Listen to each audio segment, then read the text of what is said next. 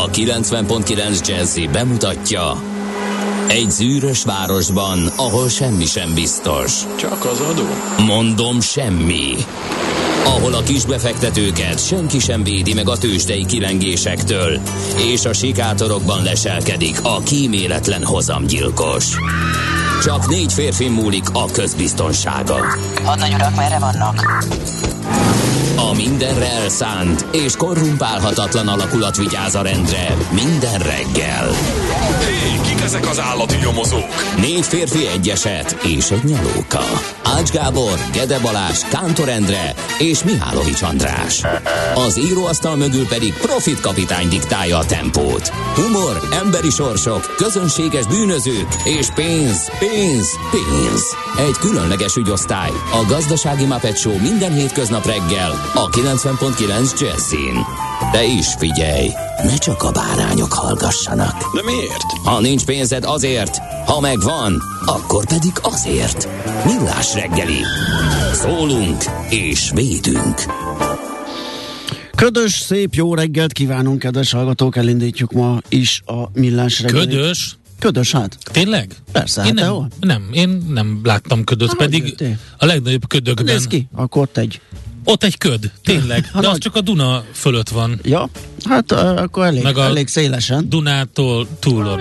Igen, igen, igen, igen, meg a Dunától beljebb. Figyelj, én vagyok a legködösebb vidéken átjövő, mert az M hetesnek az a szakasza. Ott van egy ilyen... Ott van egy ilyen bugyor, egy ilyen, még akkor is köd van, amikor egyébként máshol igen, nincs igen, köd. Igen, és igen. Ott a kápolás környékén. Nem, az tovább van, tovább az van? Már Martonvásár előtt van. Tényleg? Igen, ö, ott van az a, az a, az a mélyegés, az a nagy feneköd, így van, mm. és akkor ö, az a lényeg, hogy ott ma nem volt semmi, sőt, arra, amerre jöttem, semmi nem ide. Volt, úgyhogy egy másik. De én nekem elpárolgott. Átlap, átlapátolták ide, mert itt van, majd megírják a kedves hallgatók, hogy még hol van. Fel tud szállni. Az abszolút. És hogyha melegszik, már pedig nincsen hideg, akkor majd az ott szépen elillan. Azt mondja, hogy november hetedike van. Ó, hát ez régen nagy ünnep volt. Bár lehet, hogy megint az. Meg... Ha így haladunk. Amit soha nem lehetett érteni, hogy miért nem. November, az október, uh, uh, hát ez egy gyerekkorunkban, és ezt minden ez alkalommal akkora... elmondták, és minden alkalommal bólogattunk okosan, és azt gondoltuk, hogy mekkora hülyeség ez. Igen, a eleve. Nagy októberi szocialista forradalom novemberben, hát menjetek. Ne, meg. Hagyjatok. Hagyjuk már. Igen. Um, Pedig szóval? Műsort is kellett csinálni természetesen. Abszolút, meg föllépni a Fákja klubban, meg nem tudom, szépen fölmenni a fehér inget. Megérkezett a patyomkint cirkáló és igen. minden. Már, már amikor és akinek volt, mert nekem egyszer elvették, az nagyon nagy szégyen volt. Na mindegy, november hetedike van, fél hét volt, három perccel, ez a Millás reggeli, és itt vagyunk Kántor Endrével. És Gede Balázsral. És nulla hat harminc húsz tíz kilenc nulla kilenc az es em es számunk, ami egyben Viber, WhatsApp és es em es szám is. Ide várunk természetesen információkat, meg az info kukac millásreggeli pont hu-ra, és természetesen a Messengeren is küldhettek nekünk információkat, ott azt is olvassuk, nézzük, látjuk a postaládánkat. Így van, uh, mindjárt meg is nézzük, hogy ki mit írt. Azt akartam mondani, hogy nem volt nekem ködös, mert lehet, hogy úgy indultam neki, hogy már megint egy hétfő, már megint köd, de képzeld el, megérkeztem, és uh, hallom, hogy itt nagyon kopog valaki, siet, jön, megy, és kimentem, és tüsténkedik a konyhában Soltész Andrea a hírszerkesztő, ezt aki saját kifli. kiflivel készült ma reggel, és abból készített szendvicseket nekünk. Nagyon durva. Nagyon. Miben sütötte? Itt a kis konyhában nem itt sütötte, nincs. Csak ja, itt nem? Elhozta otthonról, ja. És itt készítette el a szendvicseket. Nagyon-nagyon klassz. Majd úgy megköszönjük hogy... neki, ha előkerül. Meg kész. Akartam, de magára zárkozott a... Igen. Az egyik gyártóstúdióba, és nem tudtam bemenni. Úgyhogy a világbajnok... Uh... cukkinik után most a világbajnok saját sütésű kiflis szendók jönnek. Igen, azt írja egy kedves hallgató, hogy torz a hangunk a millásreggeli pont hu-n. Elnézést kérünk. M- majd ha írja még egy valaki legalább, akkor utána nézünk, mert odáig ezt a helyi de hogyha... problémának minősítjük. Ja, okay. De azért megnézzük persze, hogy mi a helyzet ott azzal. Um, megköszöntjük a Rezsőket, az ő nevük a, a mai, így is van. Neked milyen Rezső jut eszedbe először? Garas. Garas? Mi van? Miért? Ö, nyers Rezső esetleg? Nyers Rezső? Például. Ki, ki jut eszedbe először, mint Rezső? Híres Rezső? Hát ö, Nyers Rezső csak sokadjára jutott. Soka, ki, akkor ki? Hát... Ö, ugye? Kevés, kevés Rezső jut eszedbe. Pont ezen gondolkodtam. Ugye most beírtad a Rezsőt, és nem, nem találsz. Nem találsz. Ö, igen, igen, igen. Volt egy híres Rezső nevű énekesünk is, nem? A tényleg, tényleg. Ugye? Tényleg. Ugye, ugye? Fú, milyen Rezső. Te, most volt pénteken, a, a, vagy csütörtökön a születésének a napja. Aki tudja, írja meg. Seres! Na, tessék! Há, meg is jött, köszi szépen, hülyéskedünk itt hétfő reggel, nem vagyunk ma hungár még. Jó, igen, van. Seres Rezső. Nem, én a Soltész Rezsőre gondoltam. Soltész Rezső, hát ő is nagyon híres Rezső. Igen, volt egy bárzongorista, a Seres Rezső, két essel, és a Soltész Rezső. Úgyhogy igen. Volt egy pár komoly Rezső azért. Amarántok és amaranták is hát az... ünnepelnek. Hát főleg, ha egy együtt ébrednek egymás mellett, az nagyon szép lehet. Hát ez, az igen, ez amarant valami... és amaranta. Az annyira nyálas valami, hogy ezt nem is tudom. Tehát Engelbert. Hirtelen Shakespeare próbált, de nem, ő nem, ő sem tudott ilyet. Nem. Radován. Na, boldog Radován, boldog Radován napot boldog. Szeretnénk kívánni. Abszolút. A szerb bordiller ismerősünknek. Úgyhogy... Bor és minden dealer, mert most már, ja, már egyre többet fotózik, nagyon komoly. Ja, ráment a szeszekre. Ö, szeszekre, igen. A kávékra, ja. Mm, úgyhogy, na hát köszöntünk mindenkit, aki ma ünnepel. Események, hát ahogy elmondtuk, ugye az tizenhetes NOSZT igen. Igen, volt ma. De sokkal fontosabb szerintem, hogy ezerhétszázhatvankilencben orvosi fakultás jött létre a Nagyszombati Egyetemen, és ez volt a szervezett orvosképzés kezdete Magyarországon. ezerhétszázhatvankilenc, kérem szépen. Ez jó, hogy mondtad, mert azután tényleg csupa ilyen retro cuccon, a NOSZT mellett ilyen Sztálin híd néven hát felavatják. Hát az nagyon ezerkilencszázötvenben igen. Felavatták a Sztálin hidat, és az Oktogont november hetedikét érnek, az Erzsébet és a Teréz körútat pedig Lenin körútnak nevezték. Hú, és lehet, hogy át. Akkor lett a Király utca, Majakovszki biztos, utca, ahol én felcseperedtem. Igen, igen, akkor volt egy nagy átnevezési út. Igen, sőt, igen. Én azt gondolom, tá, hogy a Felszab is akkor jöhetett a Felszab tér. Tényleg, bocsánat, most írja egy kedves hallgató, Gács Rezső volt Rodolfo. Valóban. Így van. Hú, de jó. Nagyon jó, hogy megértátok. Köszönjük. Nagyon jó, köszönjük szépen. Igen. Aztán... Tényleg, halkabbak és torzak vagyunk. Na, akkor megnézzük. Ráküldjük. Nem csodálkozunk hétfő reggel. A technikákat. Hogy torzak vagyunk. Na, jó, születésnapunk megnézzük. Is van. ezerkilencszázötvenhétben ezen a napon született a Trabant.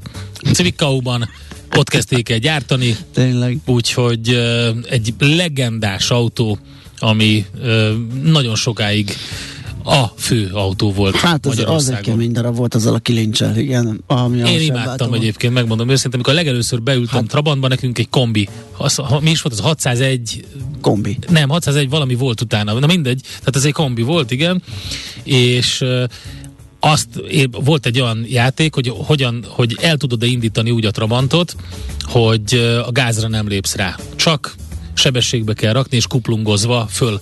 És föl lehetett váltani egészen négyesig, úgyhogy gáz nem nyomtál. Tőlem? Az, az magától hát, ment, a kuplunggal meg lehetett figyelj, oldani. Az egy klassz darab volt. Egyébként én egyszer kaptam kölcsön, és akkor nagyon, nagyon rákattantam, egy pár napig mentem vele, hogy azt a könnyűkasznit, az a hatszázas motor, azt nagyon tudta penderíteni, nagyon, nagyon jó, gyors volt, hogy lehetett vele és hát ugye az lenni.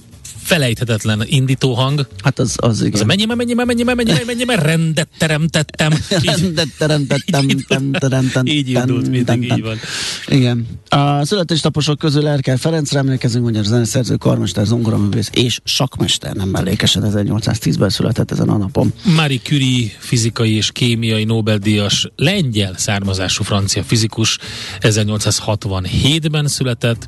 Aztán Konrad Lorenz, aki a fiziológiai és orvosi orvostudományi Nobel-díjas osztrák etológus, és biztos, hogy mindenkinek eszébe jutnak a magyarul is megjelent művei, a, a Salamon király gyűrűje. Persze, meg gyerekként ember és kutya, is, igen, igen, igen. Zseniális, zseniális könyvek. Albert Camus, irodalmi Nobel-díjas francia író, filozófus, az elmúlt években megint nagyot ment. Igen. A Pestissel eszméletlen eladási számokat produkált uh, világszerte.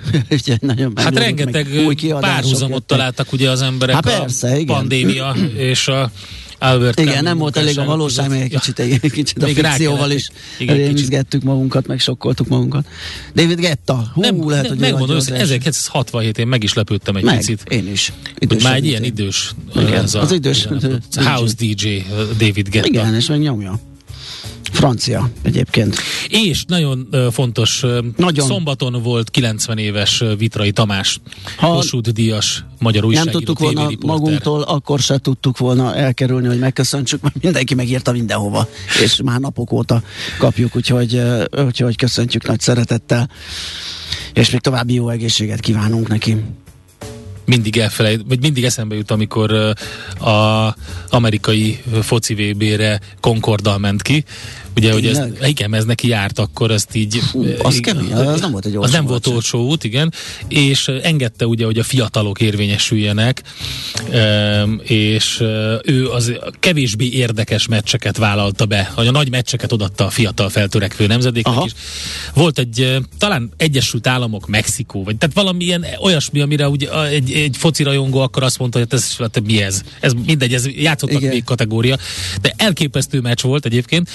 És Vitrai Tamás már ott tartott, hogy uh, arról beszélt, hogy meglátogatott egy uh, limuzin uh, gyárat, ahol készítik ezeket a hosszú limuzinokat, mm-hmm. és hogy elkezdte mesélni, hogy félbevágják a, a limuzint, képzeljék el a kedves nézők, és akkor oda behegeztek. Beton, közben egy is. Irgalmatlan gólt lőttek, aha. de, ez, mi, de a, a limuzinoknál tartottunk jó sokáig, amikor is az eredményjelzőről derült ki, hogy egy null, uh, ráadásul az Egyesült Államok lőtte. Emlékszem, nagyon vicces volt, de hát nyilván ez egy csak egy kiragadott szubjektív emlék róla. Kedves Ede, a noszfosajó nem Patyomkin, hanem a Uróra volt. Te, ja igen, igen, bocsánat. Igen igen, igen, igen, igen. Na jó, zenélünk egyet, nem biztos, hogy David Guetta lesz, de valami valóban. Biztos. Ja nem, nem, nem David Guetta lesz, hanem Marcus King és a legújabb lemezéről, ami egy kis lemez, az egyik felvétel. Nézz is! Ne csak hallgass! millásreggeli pont hu. Ez egyre cifrább. Most írt egy kedves hallgató, hogy uh, mi hangunk túl van vezérelve, cserében nincs zene az online adásban. Na, nagyon érdekes. Na, hát ez így alakul szépen. Akkor, ha, ja, de hát mondanám, hogy igen, hallgassatok minket on air, de hát nyilván nem véletlenül hallgat valaki online. Uh, miszter Marcus Kinger, rárugtátok az ajtót erre a hétre. Yeah! Szép kezdés. Hát óriási a pacák egyébként, tényleg. Na. Ja, igen, csak már autót nem vezessen, ez azt hiszem Vitrai Tamáshoz jött, mert szegény csinált egy, már ja, egy balesetet. Már ne, csak erre emlékezzünk. Ne, ne, nem, abszolút, ez csak egy, szerintem egy nagyon jó szándékú, jó tanács. Ja, igen. igen. Na nézzük akkor, hogy nézzük. Mi van a lapokban. Kérlek szépen, a Portfolio.hu csinált egy összeállítást arról, hogy kinek mennyi mm-hmm. pénze, megtakarítása van, mibe fektet, vagy mibe akar fektetni, vagy mibe tud, vagy mibe nem tud.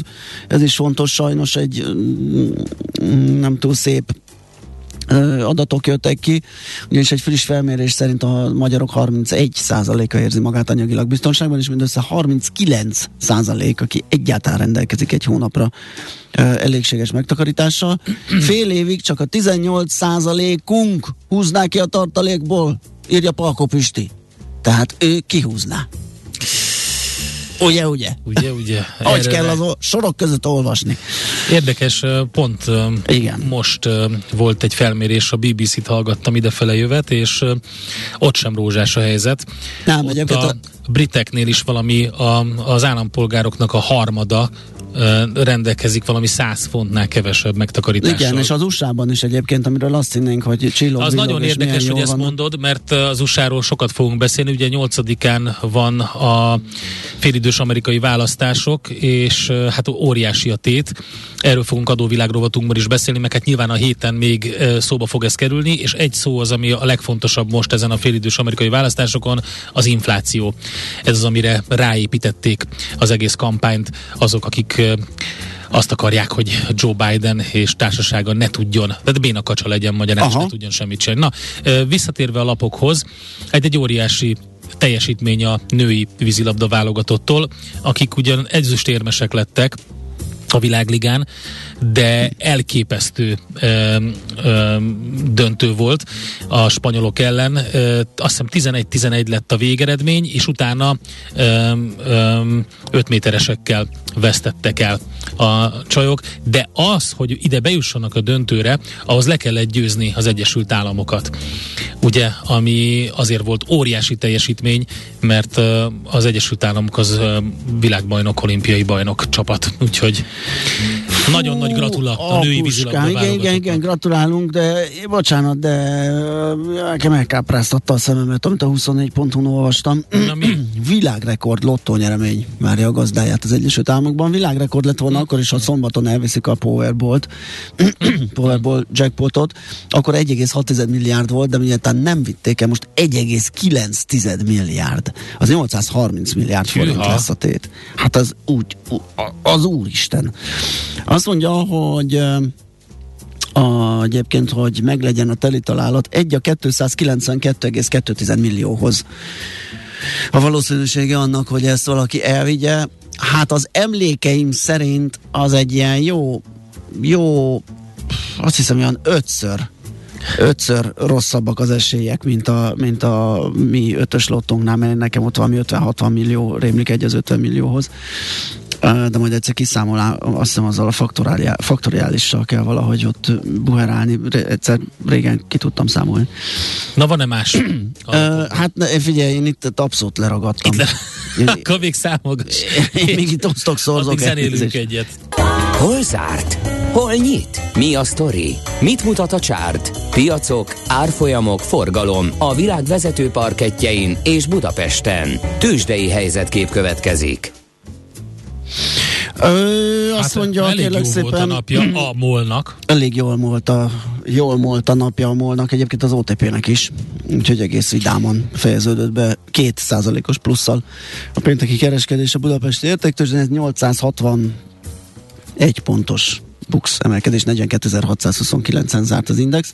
A forgalom is jó volt, tizenhárom egész nyolc milliárd, úgyhogy most nagyon kerek a, a történet. Egyedül a Richter maradt ki az emelkedésből, ott várjuk a gyors jelentést, az nem tudom, valamikor a héten jön, azt hiszem.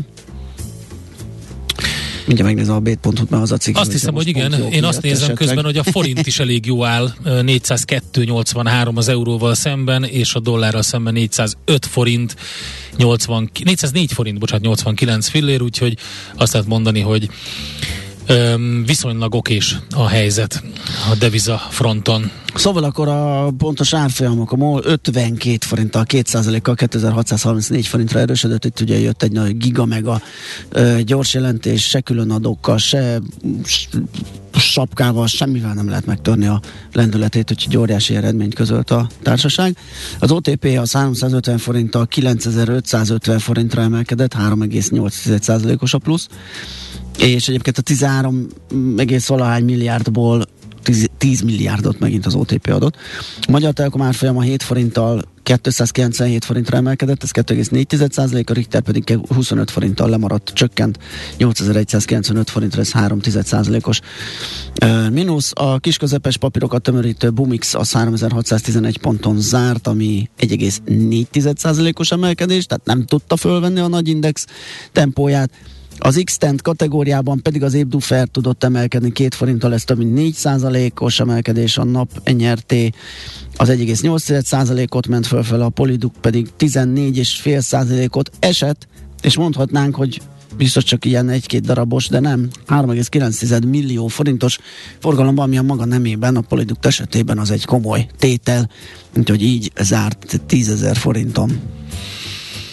Na, azt mondja, hogy hát az Egyesült Államokban jól lett a, jó, jó, jó lett a pénteki napnak a vége, szép zöld lett, mert volt rossz hangulat a tőzsdéken a hét korábbi részén, volt ugye újabb amerikai kamatemelés, voltak a Fednek különböző üzenetei, amiket a piac... Hát az nagyon cifra volt, igen, az jó megtépázta a piacot először fel, aztán le. Igen, úgy értékelt, hogy ez igen, nagyon meg, megmozgatta. Minden esetre nagy volt a csapkodás pénteken a kezdetben, de aztán megérkeztek a friss munkaerőpiaci adatok, komoly emelkedésbe csaptak a tőzsdék, és utána ezt mind visszaadták, de a második felére a napnak he, megint magára talált a tengeren túli részvénypiac, és így lett szép pluszos a vége. Egészen pontosan azt mondja, hogy egy egész kettő tized százalékos Dow Jones plusz, egy egész három tized százalékos S and P ötszáz és egy egész három tized százalékos Nasdaq plusz. A legaktívabb papírok közül érdemes kiemelni az Amazont egy egész nyolc tized százalékos plusszal, az Apple-t nulla egész kettő tized százalékos minusszal, a Teslát három egész hat tized százalékos minusszal, aztán a Ford Motor Company-t majdnem két százalékos plusz, az Nvidia-t elég jó szerepelt, öt egész öt tized százalékos pluszt hozott össze, és a Meta, kérem szépen, két százalék fölött ti plusszal zárt, úgyhogy egy jó kereskedési nap volt a pénteki. Hát, hogy a félidős amerikai választásokra hogy készül a tőzsde, azt majd meglátjuk a mai napon, elég izgalmas lesz. Tőzsdei helyzetkép hangzott el a Millás reggeliben. Vannak olyan kedves hallgatók, akiknek nem okoz akkora program, pro, problémát hétfő reggel matekozni, na, mint nekem. Akkor gyerünk. Mert megírták, az egyik hallgató a kilencven faktoriális, a per öt a faktoriális, ugye az a képet, amivel ki lehet számolni. Azt, hogy egy, a, ezt, ezt már egy másik hallgató írta, mert ő is vette a fáradtságot és kiszámolta, hogy egy a negyvenhárom millió kilencszáznegyvenkilencezer-kétszázhatvannyolchoz az ötös lottónyerési esélyei. Tehát azt legalább jól tippeltem, hogy ötször-hatszor uh, rosszabb a, uh, ennek a jackpotnak a, az amerikai giga nyeremény biztosító egy egész kilenc tized milliárdot lehetővé tevő jackpotnak a nyerési esélye. Na, itt, itt a péklány. Van, itt a péklány, Czoller Andi, szia! Kösz a reggelit! Nem, a, van egy... Megkóstoltad te is? Meg, én hogy, is. Persze, hogy akkor megkóstolta. Igen. Nagyon finom. Mindenki egyen. Nagyon igen, azt finom. Tettük, azt tettük. De irgalmatlan uborka szagra jöttem be, azt már éreztem a lépcsőházban. Azt nem én csinálom. Azt gondoltad, hogy gin tonikozom, de aztán kiderült, hogy nem. Hát a gin tonicban legjobb az uborka. Ja, igen, igen, igen, persze. Csak a kifli. De hát te karikáztad az uborkát is. Mindentől csinált. Hát a szendvicset én raktam össze, de a lényeg az az, hogy hát a kis kifliket megsütött. A pármai sonkát is ő rakta bele. Ő, ő, ő szeleltette, igen, a száraz levegőn, szikkasztatta. Én etettem a disznót is. De makkoltattad az disznót. Miért pont kifli? Miért pont mi, kifli? Hogy jutott eszedbe? Egyébként a párom is a, a kiflit. Komolyan? Tehát többször csinál kiflit, mint zsemlét. Valamiért a kiflit imádják. Mert ezt így tekergetni, tekergetni kell, kell, és olyan lesz, mint a gyári. Tehát nagyon tetszik a ez lányoknak. Picike. Nem csak a lányoknak persze. Mert nyilván jó azt letolni. Úgyhogy mindenkinek tetszik, hogy olyan szép. Mi van? Kifli. Azt, hogy már rosszra gondol az Andi. Azért, mert kifli jobban tetszik a lányoknak, ezt elmondtad. És azt mondta, hogy többet csinál kiflit, mint zsemlét. Leg, akkor most szólunk itten, hogy a, a, a Gede háztartásban zsemlécskéket tessék gyártani, ah, ne csak kiflicskéket. Igen. De van, hogy, de buc, finom lett, van, hogy bucik készülnek a, a hamburgerrel, ilyen nagyobb bucik. Tudod, ez a... Uh. Jó. Meg lehet markolni olyan nagyon. És hagyományos volt ez az eljárás, amivel ezt a kiflit készítetted? Már hogy értve hagyományos? Hát mit tudom én, van ugye, most bemész a boltba, és akkor van ez a nosztalgia kifli, ős, van a vizes kifli, teljes kovász, kifli. Ez rendesen kovász, nem tudom, milyen... van. Egy ez kovászos. Hú, akkor még látod? Jobban. Akkor még jobban esett. Akkor még finomabb volt. Akkor még finomabb volt, ha ezt mondod. Nagyon, nagyon szépen örülök. Köszönjük. Na, hírek, akkor megyünk. Lesznek, vagy lesznek. Csak a kifli. Megyünk tovább. Azt is megcsináltam. Jó van, akkor azok jönnek, utána pedig jövünk vissza, és folytatjuk a Millás reggelit. Nézd a Millás reggeli adásait élőben a millásreggeli pont hu oldalon. Millás, Millás reggeli, a vizuális rádió műsor. A reggeli rohanásban könnyű szemtől szembe kerülni egy túl szépnek tűnő ajánlattal. Az eredmény... krétával körberajzolt tetemes összeg. A tetthelyen a gazdasági helyszínelők, a ravasz, az agy és két füles csésze és fejvállalakzat. A lehetetlen küldetés megfejteni a Fibonacci kódot. A jutalom egy bögre rossz kávé és egy olyan hozamgörbe, amilyet még Alonso Mosley sem látott. Millás reggeli, a kilencven egész kilenc Jazzy Rádió gazdasági mápet show-ja. Vigyázat! Van rá engedélyünk! A Millás reggeli főtámogatója a Schiller Autó család zé er té. Skoda Schiller márka kereskedés Újpestről. Schiller Autó család. Autók szeretettel. Jó reggelt kívánunk, kedves hallgatók! Ez a Millás reggeli, itt a kilencven egész kilenc Jazzy, november hetedikén reggel negyed, nyolc előtt, hat perccel Kántor Endrével. És Gede Balázzsal. És a hallgatókkal, akik írnak nekünk a nulla hat harminc húsz tíz kilenc nulla kilenc-re es em es-t, Viber üzenetet vagy Messenger üzenetet, és kérlek szépen Viberre jött, hogy a Trabant kombitok az az univerzál volt. Ja, na. Igen. Köszönjük a, szépen. Ez volt a, a, a kombinek a neve. Aztán, hát igen, becsúszott egy kis jó estét, köszönjük, megírtátok egy olyan négyszázan, úgyhogy látjuk, figyeltek. É, viszont azt keresgélem, hogy úti információnk van-e, hát mindegy, valamit össze, összecsipegetünk. Budapest legfrissebb közlekedési hírei, itt a kilencven egész kilenc Jazz-én. Találtam az útinform segítségével, ők erős reggelt mérnek az em hármas autópályán a főváros irányába, a Bagi és a Magyaródi szakaszon. Sokan haladnak a tízes főúton, a Solymári körforgalomtól befelé, a tizenegyes főúton, Leányfalutól Budakalász irányába, a harmincegyes főúton Sősáv és Gyömrő között, ötvenegyes főúton Dunaharaszti térségében az em nyolcas autóúti csomópont felé. És azt mondja, hogy az em hármas autópályán a Városnamény felé vezető oldalon a harmincnégyes kilométernél lévő Bagi Völgyhídon a dilatációs szerkezetet javítják, a belső sávot lezárták. Ez lehet még fontos az arra haladóknak. Van még pár sávlezárás, például március tizenötödike téren a lehajtón mindkét irányban csak egy sáv járható, mert vízvezetéket építenek, de még beszélünk a budapesti hírekben is forgalomkorlátozásokról. Budapest, Budapest, te csodás! Hírek, információk, érdekességek, események Budapestről és környékéről. Kérlek szépen, a Világ Budapesten láttam a hírt, hogy november tizenhetedikén kinyit hat a Városligeti műjégpálya.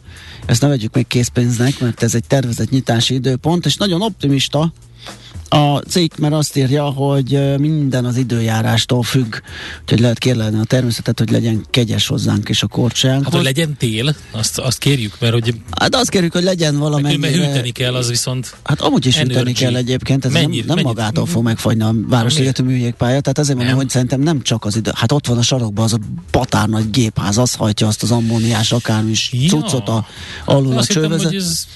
Nulla fok környékén, ez tök jó. Nem. Úgyhogy szerintem nem minden az időjárástól függ, hanem az attól is, hogy mennyire lehet a jegyeket eladni, uh-huh. úgyhogy az energiaszámla valahogy kifizetésre kerüljön, vagy nem tudom, hogy itt mekkora támogatást ad esetleg az önkormányzat, vagy a főváros, vagy hát egyáltalán figyelj, ki, mi, hogyha nincs karácsonyi díszkivilágítás, hát akkor igen. Lehet, hogy majd a Duna jegén lehet korcsolyázni. Jó esetben. Na szóval azt ígérik, hogy rajtuk nem múlik a nyitás, és hogy a november tizenhetediki időpont egyelőre ö, egyelőre ez a cél. Ez a cél, igen, aztán majd lesz, vagy nem lesz, majd meglátjuk. Pár napig korlátozzák a forgalmat az em hármas autópálya fővárosi szakasza és a Szerencs utca csomópontban, mert ez ma reggel kezdődik egyébként kilenc órától burkolatjavítás miatt. Van egy, ugye az em hármas autópálya bevezető szakaszán, a Szerencs utcánál sávlezárásra kell készülni, egészen um, kedd hajnalig, aztán utána november tizenegyedikéig éjszakánként huszonegy órától másnap hajnalig, tehát ott mindenképpen egy korlátozás van, és ezt tessék uh, erre figyelni, elég nagy a forgalom um, azon a szakaszon, úgyhogy ezért is kiemelten foglalkoztunk ezzel. A másik érdekesség, ugye pont... Most lehet a nagy zsugát megkeresni. Min? Azon, hogy elmész pultosnak Budapesten legnagyobb adventi vásárába. Hát, napi uh, harminc káresz a fizetség, ezer. Um, úgyhogy uh, tizennégy-tizenöt órát kell csak lehúzni, állva, pörögve. Uh, tizennégy órát? Igen. Hú, az nem, az nem kevés. Annyira jól. Igen. Egy nyolc órás melóra azt gondoltam, hogy ez nem egy rossz fizetés egyébként. Egyébként tényleg most, hogyha kiszámolod, akkor az körülbelül a fele, ugye a, a, a, hogyha rendes műszakot veszünk, az tizenöt, és abból, hogyha te csinálnál húsz valamit, az háromszáz valahány ezeres nettó. Hát akkor én nem megyek. Na tessék. Ez nem jó. Hát főleg, hogyha nagyon hideg van. Igen. Úgyhogy az, az nem annyira. Na mindegy, jön. Akinek tetszik. Uh, itt van egyébként, osztok, szózok, az órabéri kétezer forint környékére jön ki, ami gyakorlatilag egy átlagos diákmelós bérnek számít kétezer-huszonkettőben. Úgyhogy diákmelónak leminősül ez a dolog. Um, meg hát meddig van ez az adventi vásár? Hát ez kérlek szépen egész pontosan Hány napi, melóval, hány napi melóval kell számolni? Tehát én harminc napról van szó, vagy? Hát tavaly, tavaly tize, november tizenkilencedikén rajtolt, és ha jól tudom, ú, meddig szokott lenni? Az január, hát nem vízkereszt után is, nem? nyolcadika után még. Nem, tört. Én nem tudom, hogy meddig szokott lenni, de mondjuk, mondjuk vízkeresztig van. Legyen egy hónap. Aha, körülbelül. Tehát a húsz nap alatt, mondjuk, hogyha húsz napot dolgozol, mert mondjuk az egy héten azért, főleg ilyen műszak mellett uh-huh. két szabad napot csak van, akkor egy hatszázezret lehet össze. Seperni. Jó, hát az nem rossz pénz. Hát az nem rossz, csak megszakadsz. Hát most nézd, a meló az meló. Ez Fel akarták van. gyújtani a Lego oroszlánt, képzeld el. Ja, arról beszéltünk múlt héten. Igen, sajnáltam is. Igen, ez egy nyolcszázötvenezer részből áll ez a Lego oroszlán, és hát a október huszonhetedikén pár órára kikerült a Lánchídra, aztán utána a Clark Ádám térre vitték, hogy közelebbről is meg lehessen csodálni. Egy kis fekete pöccsöt, mert gyújtóval próbálta. Aki megpróbálta, hát mondjuk baromi jó, hogy nem sikerült. Ja. Jó nagy hülyeség. Na, ezek voltak a budapesti híreink. Várjál, még van, mert most küldtek útinformációt a kedves hallgatók, például, hogy beszakadt az úttest a Hűvösvölgyén a Kelemen László utcánál. Hú, az szép lesz, hatalmas dugó várható, Lajt Sika írta, úgyhogy ez pont most történhetett, és a Bartók Béla be van állva a Gellért tér felé, de miért teszi fel kínzó kérdését a kedves hallgató? Hát ezt én nem tudom minden megválaszolni, esetleg, hogyha valaki tudja és látja, és előrébb tart mondjuk, és látja bármi okát, akkor az írja meg nekünk. Legyen kedves, nulla hat harminc húsz tíz kilenc nulla kilenc. Közben ö, meg is néztem, a, tök jó, hogy kijavították a, a kedves hallgatók a tévedésemet a Patyomkin és az Aurora között. Egyébként ez rosszul rögzült bennem, és ez azért van, mert ö, ugye tényleg az Aurora volt, ami részt vett az ezerkilencszáztizenhetes októberi orosz forradalomban, és annak a jelképévé is vált. A Patyomkin az pedig az ezerkilencszázötös forradalomnak ja. volt a abban vett részt, de az Eisenstein film, mert azt ezerkilencszázhuszonötben mutatták be, és uh, ugye nem uh, véletlenül rímel az egész uh, film a tizenhetes igen, igen, forradalomra igen. is, úgyhogy de mindegy, szóval az a lényeg, hogy ez valahogy összekevered, de, de köszönjük szépen a, a javítást. Nekünk a Gellért hegy a Himalája. A Millás reggeli fővárossal és környékével foglalkozó rovata hangzott el. A tőzsde olyan, mint a nyomozás. Majdnem művészet. Kicsit matematika, kicsit sakkozás is. Türelemjáték. Millás reggeli. Hát kérem szépen, történetének legmagasabb kétszázhatvankettő milliárdos harmadik negyed évi nettó nyereséget jelentett be a MOL pénteken. Beszélt Hernádi Zsolt, a cégcsoport vezetője arról, hogy mi az, ami ezt a jó eredményt elhozta. Azt mondta, beszélt olyanokról, ami elhozta, aztán egy dologról csak úgy. Hát érdekes, mert azt mondta, hogy kedvező makrokörülmények voltak azok, amik hozzájárultak ehhez. Ezek között ugye azt nem említette, hogy az olcsó orosz urál beszerzi, olaj beszerzésének kedvező hatásai vannak, de hogy hogy jöhetett össze ilyen eredmény egy olyan helyzetben, amikor ugye különadók is vannak, energiakrízis is van, van bukó van a benzinen. Minden van, ezt kérdezzük Plecser Tamástól, az ERSZTE befektetési zé er té olaj- és gázipari elemzőjétől. Szia, jó reggelt! Jó reggelt kívánok, sziasztok! Uh, hát igen, a körülmények tényleg egyébként jók voltak, és ezért sokat hozzájárult ehhez a kiváló eredményhez. Uh, kérdeztétek, hogy ugye mennyit nyert a cég a, az urál típusú kőolajon. Hát ugye a, a becslések szerint huszonnégy dollárra volt az olcsóbb, mint a Brent. Uh, ami érdekes volt, hogy viszont a cég nem közölte, hogy mennyi ura kőolajat használt, sőt, meg a konferencia beszélgetésen sem igazán akartak erről beszélni. De hát azért feltételezhető, hogy a korábbi évek aránya, tehát ez a hatvannégy százalék körüli, vagy annál talán egy kicsit magasabb orosz arány lehetett most. Aha. És ez egy komoly tényező volt egyébként ahhoz, hogy a MOL ilyen jó eredményt érjen el. A, mi, mi, mi adja ki a többit? A saját kitermelés, vagy mm, hogy, hogy, hogy kell ezt értelmezni? Hát nagyon jelentős nyereség volt uh, ugye a kutatás termelési üzletágban is. Bocsáss meg, én még, az, én még az olajfaj, ol, olajfajtáknál tartok, tehát hogy hatvannégy százalék az orosz olaj, és a harminchat? A harminchat az különböző egyéb olajfajták, amelyeket ugye a tengerről szállított Aha. be a cég. Itt főleg nehéz olajak vannak, tehát mondjuk iraki kirkuki olaj, vagy szaudi nehéz. Tehát ezeket szokták általában ők használni. Úgyhogy ezen is egyébként nyereség volt, mert maga a normál finomítási tevékenység Brent alapon is egyébként egy nagyon magas nyereséget mutatott. Különösen azért, mert a dízel típusú, vagy a dízel terméknek, tehát a dízel üzemanyagnak nagyon magas jelenleg az árése. Ez egy nagyon keresett termék, és itt a tél előtt hát ugye mindenki próbál bespejzbolni most dízelből, ezzel próbálják ugyanis a gázt helyettesíteni sok esetben. Világos, akkor most nézzük meg a nagy üzletágakat, a kitermelést, finomítást, melyik hogy járult hozzá, meg a, az egyéb, ez a kereskedelmi, nem is tudom, azt hogy kell nevezni, uh, tehát hogy, hogy tevődik össze a, ez a jó kis nyereség. Igen, tehát ugye már említettem az előbb is, a kutatástermelés is rendkívül jó eredményt hozott, és ez is egyébként egy nagyon fontos tényező volt. Különösen azt kell kiemelni, hogy a harmadik negyedében a földgázára volt nagyon magas. Lényegében Magyarországon is, illetve Horvátországban is a gázkitermelésnek a többségét piacjáron adhatja el a MOL, és ez nagyon magas szintre, egészen száz harmincnégy dollárig húzta fel az átlagos szénhidrogén egyenértékes eladási árat hordó egyenértékesben számolva. Tehát ez egy nagyon magas érték volt, ez volt a másik tényező, ami egyébként ehhez a rekord eredményhez hozzájárult. Tehát ez a két tényező volt összességében nagyon jó. Nyilván egyébként a MOL-nak negatívan jött a befagyasztott üzemanyagárak, illetve a különadóknak a mértéke, de ezek összességében kisebb hatással bírtak, mint a nagyon erős iparági környezet, úgyhogy ezt hozta ki ezt a rekordmértékű eredményt. Hát ugye ez az, amit egy kicsit nehezen uh, tud feldolgozni egy átlagember, amikor azt látja, főleg hogy ezt a dízelt, energi- hogyha meghallják, az a dízelmes tíz is van, és, és, és akkor azt mondja, hogy hát kérem szépen, ez hogy lehet? Um, biztos kapsz ilyen kérdéseket te is, uh, hogy um, banki ügyfelektől, vagy, uh, vagy egyáltalán, hogy, hogy ez hogy lehet, hogy lehet úgy tálalni, hogy ez így mégis csak jól nézzen ki, egy jó történet. Hát tudjátok, azért ez egy ciklikus iparág. Tehát kétezer-húszban ugyanezt nem kérdeztük, amikor egyébként a nyereség pedig a, a, ugye a béka bizonyos része alatt volt.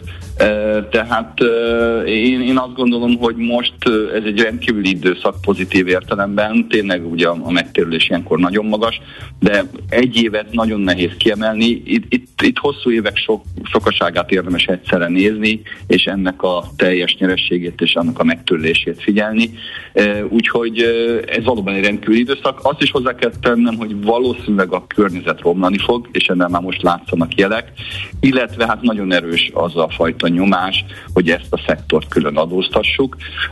Ez ugye Magyarországon már megtörténik, de az Európai Uniónak is van egy olyan javaslata, amely é u-s szinten bevezetne egyfajta adót, amit egyébként maguk a nemzetállamok vezetnek be, hiszen az adóztatás az nemzetállami szinten lenne, és hát erős a félelem, hogy a MOL is kap még pluszba valamit a nyakába.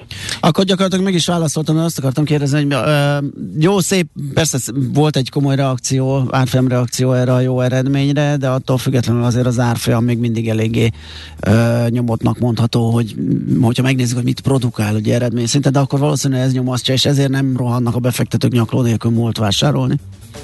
Igen, illetve van egy alapvető szkepticizmus már az elmúlt évek során maga az olaj- és gázszektor iránt, Aha. hogy ugye ez az iparág egy, egy előbb-utóbb ugye lefele fog hanyatlani, hiszen jönnek a megújuló erőforrások.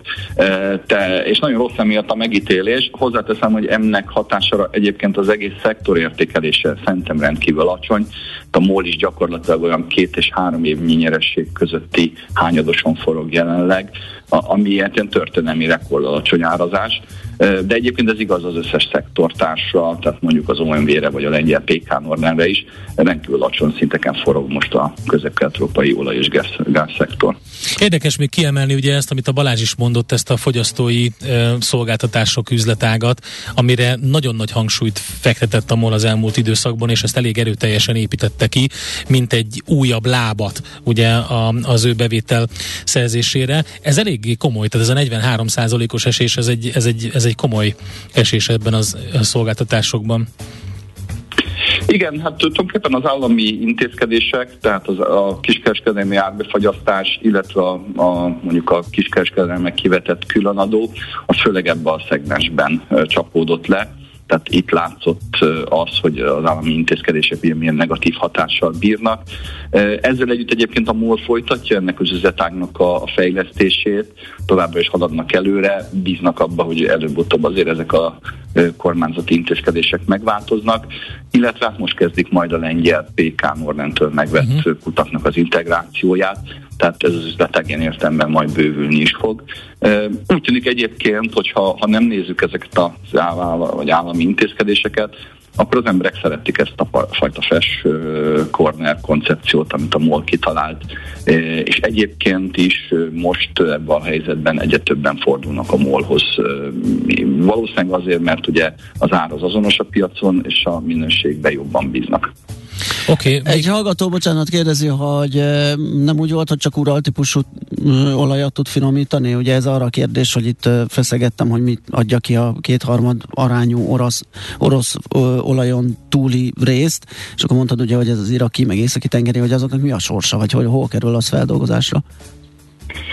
Hát ugye egyrészt a riekai finomító, ami szintén a cégcsoport része, aha, ott csapódik le a legnagyobb aránya a nem orosz kőolajnak. Aha. Másrészt egyébként a két belső finomító, tehát a Pozsony és a Szászonbata is fel tudna dolgozni nem orosz kőolajat. Itt inkább azzal van a probléma, hogy be kellene nekik mixelni egy orosz olajhoz hasonló keveréket, amihez a MOL-nak egyelőre még nincsen eszköze. Hozzáteszem azt, hogy gőzerővel dolgoznak ezen, különösen a pozsonyi finomító esetében, ugyanis ott jövő év február ötödikén az é u-s orosz olajtermék embargó szabályozás következtében növelni kell a nem orosz kőolaj beszállítását, különben a szlovák nem tud exportálni.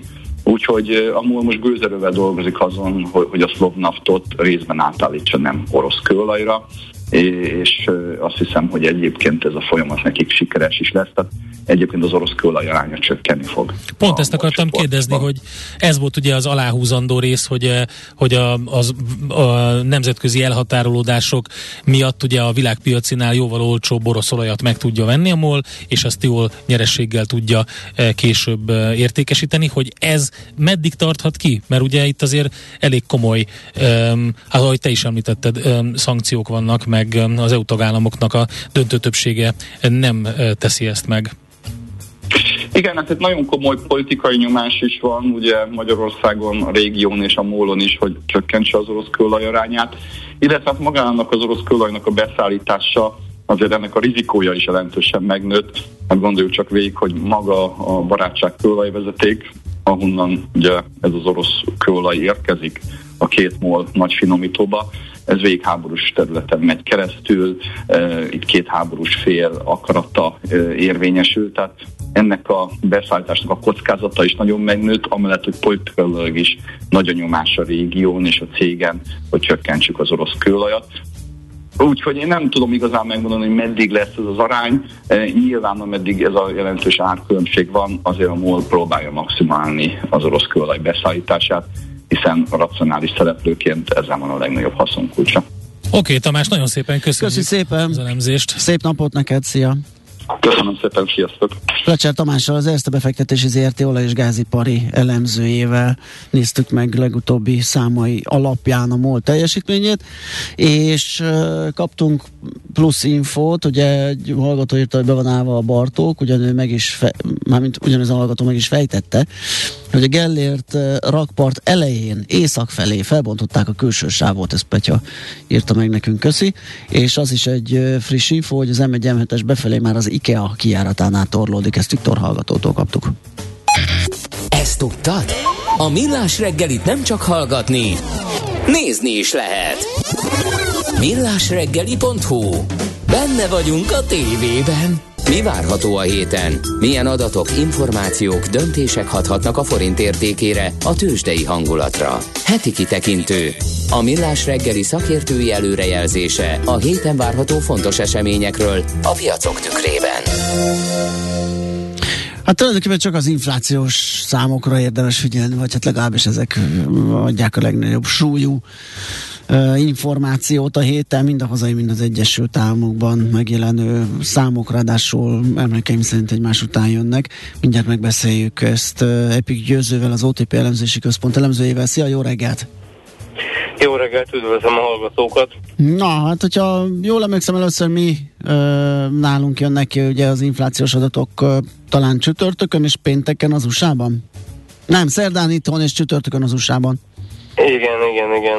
Na, mire számítunk, ö, mi lesz itt nálunk? Ö, hát ugye nálunk ö, sajnálatos módon az infláció további gyorsulására kell számítani. Ugye az elmúlt hónapban húsz százalék fölé gyorsult a magyar inflációs mutató, és hát uh, uh, arra lehet számítani, legalábbis a piaci konszenzus azt tükrözi, hogy, uh, hogy, uh, tehát hogy, hogy az utolsó hónapban még tovább gyorsulhatott, uh, akár ilyen huszonegy százalék közelébe is. A piaci konszenzus egyébként húsz egész hét százalék. Uh, tehát ilyen értelemben Magyarországon egyelőre még nem várják az elemzők az infláció tetőzését. Uh-huh. E, és hát ugye a hosszabb távú kilátásokkal kapcsolatban is e, ugye eléggé vegyes a kép, ugyan jöttek ki pozitív hírek, gondolhatunk itt ugye a gázárakra, de egyébként az ilyen nemzetközi szállítmányozás, illetve ilyen konténerárak is azért mostanában e, azért beestek, ami ugye arra utal, hogy ezek a nemzetközi e, termelési lánc e, problémák e, azért némileg elkezdtek oldódni. Tehát ezek mindenféleképpen olyan tényezők, amik előre tekintve segíthetik az inflációt, illetve hát ugye azért most a forint árfolyam is jelentősebben ugye visszaerősödött a korábbi mélypontjához képest.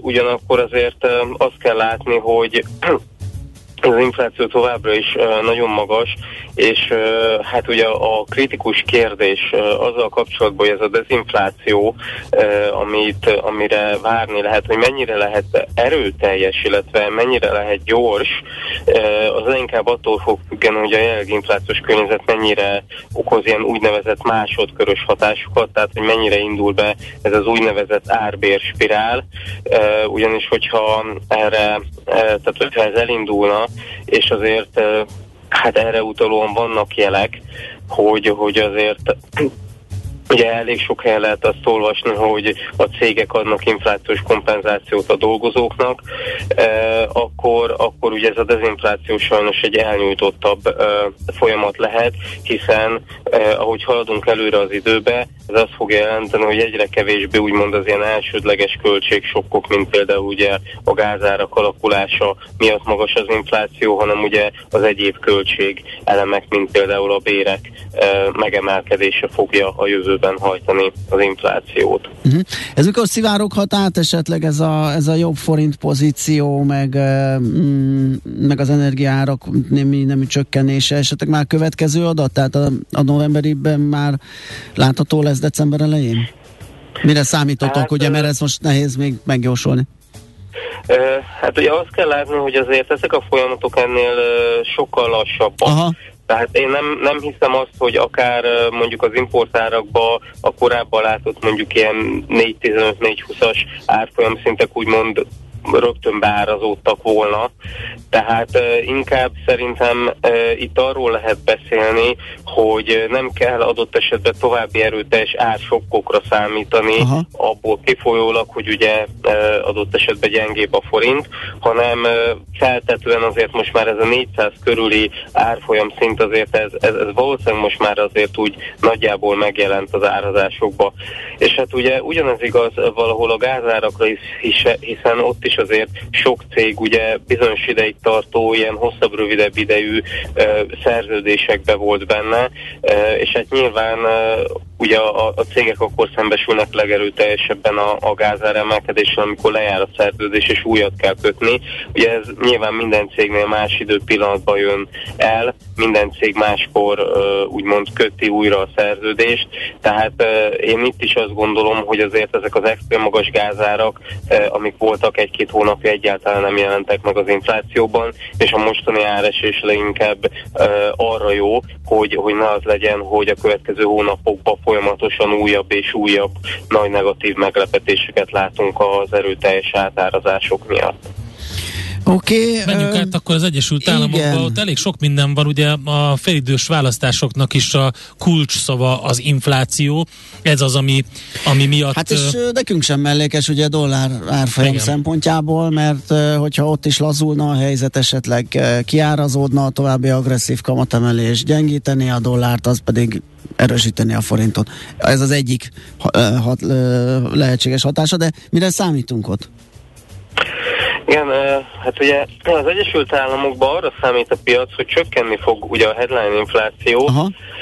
nyolc egész kettő tized százalékról nyolc százalékra, és hát nyilván mindig, amikor ilyen fordulópont közeli helyzetekről beszélünk, az, az azért mindig egy ilyen, hogy is mondjam, nagyobb rizikós dolog. Tehát ilyenkor azért mindig jobban benne van a pakliba, hogy, hogy, hogy ugye mégse történik meg a fordulat, mégse kezd el csökkenni az infláció, ami azért ilyen esetekben meglehetősen negatívan tudja befolyásolni a piacot, hiszen most tényleg kifejezetten, tehát amíg ugye néhány éve mindenki az amerikai munkaerőpiaci adatok kijövetelét figyelte árgó szemekkel, addig most uh, ugyanezt a szerepet az inflációs adatok töltik be. Uh, úgyhogy ha esetleg ez a fordulat, uh, vagy hát ez a csökkenés, ez, ez mégse valósulna meg, ez, ez egészen bizonyosan uh, negatív reakciókat váltanak ki a piacból.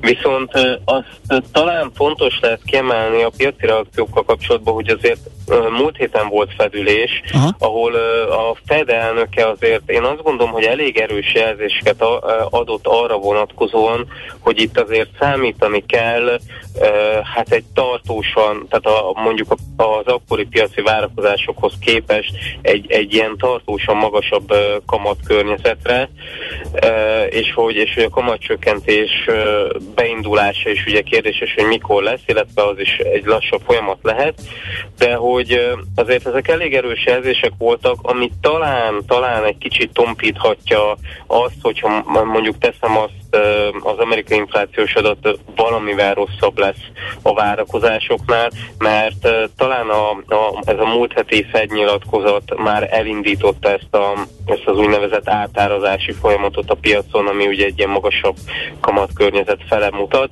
Természetesen, hogyha mondjuk kijön egy ilyen egy, egy, egy várakozásoknál alacsonyabb infláció, az, egy, az talán egy érdekesebb kérdés lenne, mert akkor könnyen lehet, hogy ugye a, a, mi a múlt heti e, árazásokba elindított, indult, az a folyamat meg fog ö, torpanni, vagy, vagy az esetben visszájára fordul. Oké, okay, köszi szépen, meglátjuk, hogy mi lesz, figyelünk akkor. Hát még az a jó, ugye, hogy a, a félidős választások az, az megelőzi a, az inflációs jelentést, úgyhogy legfeljebb így eh, prognosztisokat tudnak mondani a különböző felek. Ö, igen, hát ugye ez a félidős választás is még ugye nagy kérdés, hogy ugye igazából a legnagyobb kérdés az, hogy a szenátusban olyan a demokraták megtartják-e a, a többségüket.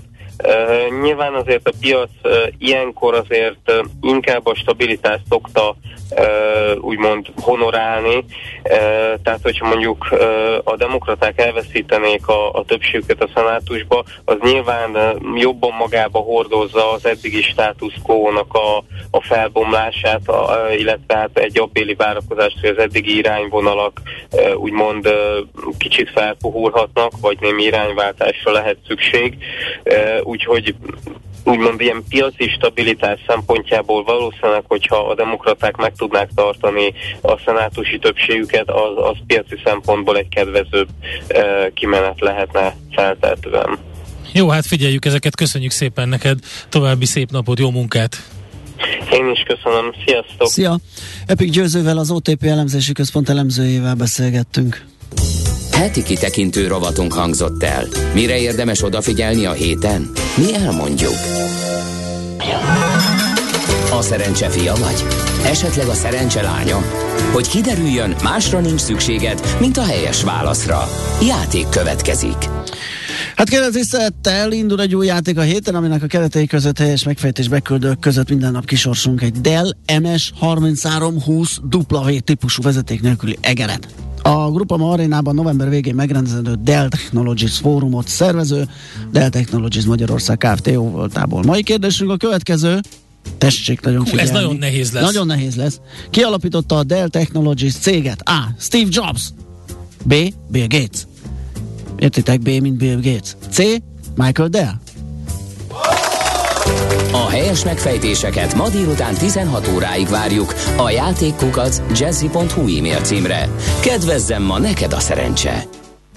Azt mondja, hagyjuk már ezt az álságos terminológiát. Árbér, spirál, perce. Mert a többi termelési tényező árának emelkedése nincs hatással egymásra, igaz? Hát nem. Ha elfogadjuk más árak emelkedését, akkor tessék a munkaárát is emelni. Írja Halas.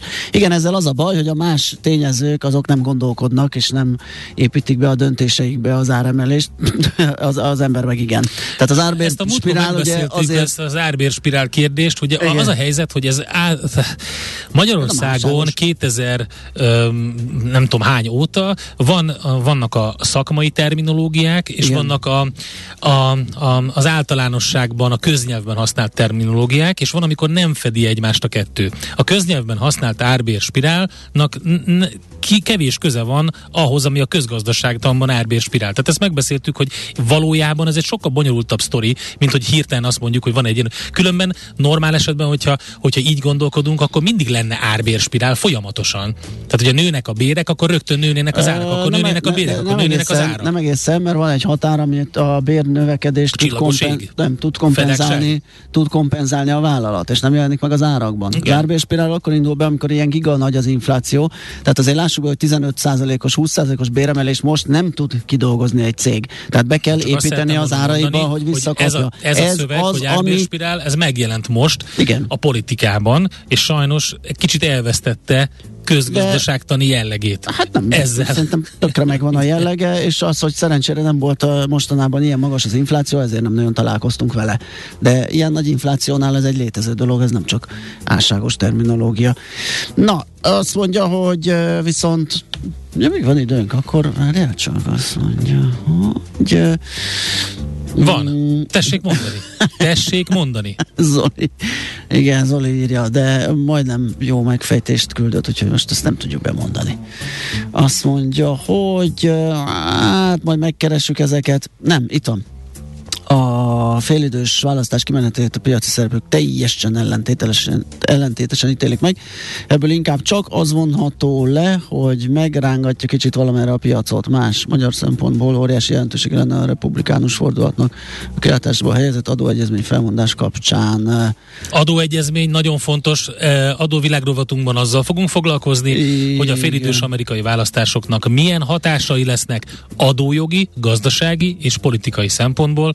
A szakértőink ezt járják körbe, úgyhogy nagyon fontos, köszönjük szépen a kérdést. Azt írja még egy kedves hallgatónk, most látom a szendvicsek képeit. Hol? Igen, kiraktam a Facebookra. Jű, tényleg. Bizony. A ti testtömegindexeteknek nem való ez a gyorsan felszínvódó szénhidrát, úgyhogy küldjétek át nekem, inkább megsemmisítésre. Micsoda? Dehogy nem való. Majd mi azt elégetjük. Tessék ránk bízni. Termelékenység javulása, párhuzamos béremelés. Oké, okay, írja a bankdíler. Igen, igen, igen, igen, így van. Öm, és akkor most befutott egy útinformáció, és jó reggelt, a Hungária körül takadozik. Ez Pepe írta nekünk, köszönjük szépen, elmegyünk hírekre. Takadozik? Igen. Na tessék. Az olyan, mint az ellátás. Olyan. És utána pedig visszajövünk és folytatjuk a millás reggelit itt a kilencven pont kilenc Jazzyn, ahogy azt Endre elmondta, adóvilága. A szerb bordiller az adásból értesült róla, hogy ma van a névnapja. Ne. Ő nem tudta. Akkor viszont mi voltunk az elsők. Hogy úgyhogy mi voltunk az elsők, és mostantól kezdve kötelezővé válik, hogy november hetedike Radován nap, nagyon boldog névnapot, ő azt írja, a Hűvösvölgyi út végig áll. Az nagyon jó, I- nem jó neki, igen, mert arra az van a... az üzlet, úgyhogy az Á, a, úgy onnan jönni és menni is nehéz. Ugye, ahogy azt írta egy kedves hallgató, valahol a, a, a beszakadt az útburkolat a Hűvösvölgyén. Azaz. És csinál egy marha nagy torlódást, úgyhogy sajnos ez való... Hol szakadt be az... a burkolat? Keresd már meg! Ö, megkeresem, kérlek szépen a Kelemen... Megkeressük. A Kelemennél. Milyen utca? A Kelemennél, Kelemen... Kelemen? Kelemen? Kelemen? Milyen Kelemen? Kelemen Géza. Nem, Kelemen, Kelemen Béla. Géza. Kelemen László. László, köszi. Kelemen László utcánál az volt a korábbi üzenet, és uh, hát azt szerintem kitart egész napra, nem tudom, hogy mekkora az a luk, de hát azt akár... És merre lehet kerülni, azt majd meg, megvizsgálom Google Maps-en. Na, jön Czoller Andi, elmondja a legfrissebb híreket. Kelemennél már csak a pasarétin, de az nyilván be van állva az is, mint a szög, hát az egy sáv. az nem, nem bírja levezetni. Vác felé lehet kerülni. Vác felé kerülni. Köszönjük szépen. És akkor jönnek a hírek, utána jövünk adóvilág rovatunkkal és félidős amerikai választások.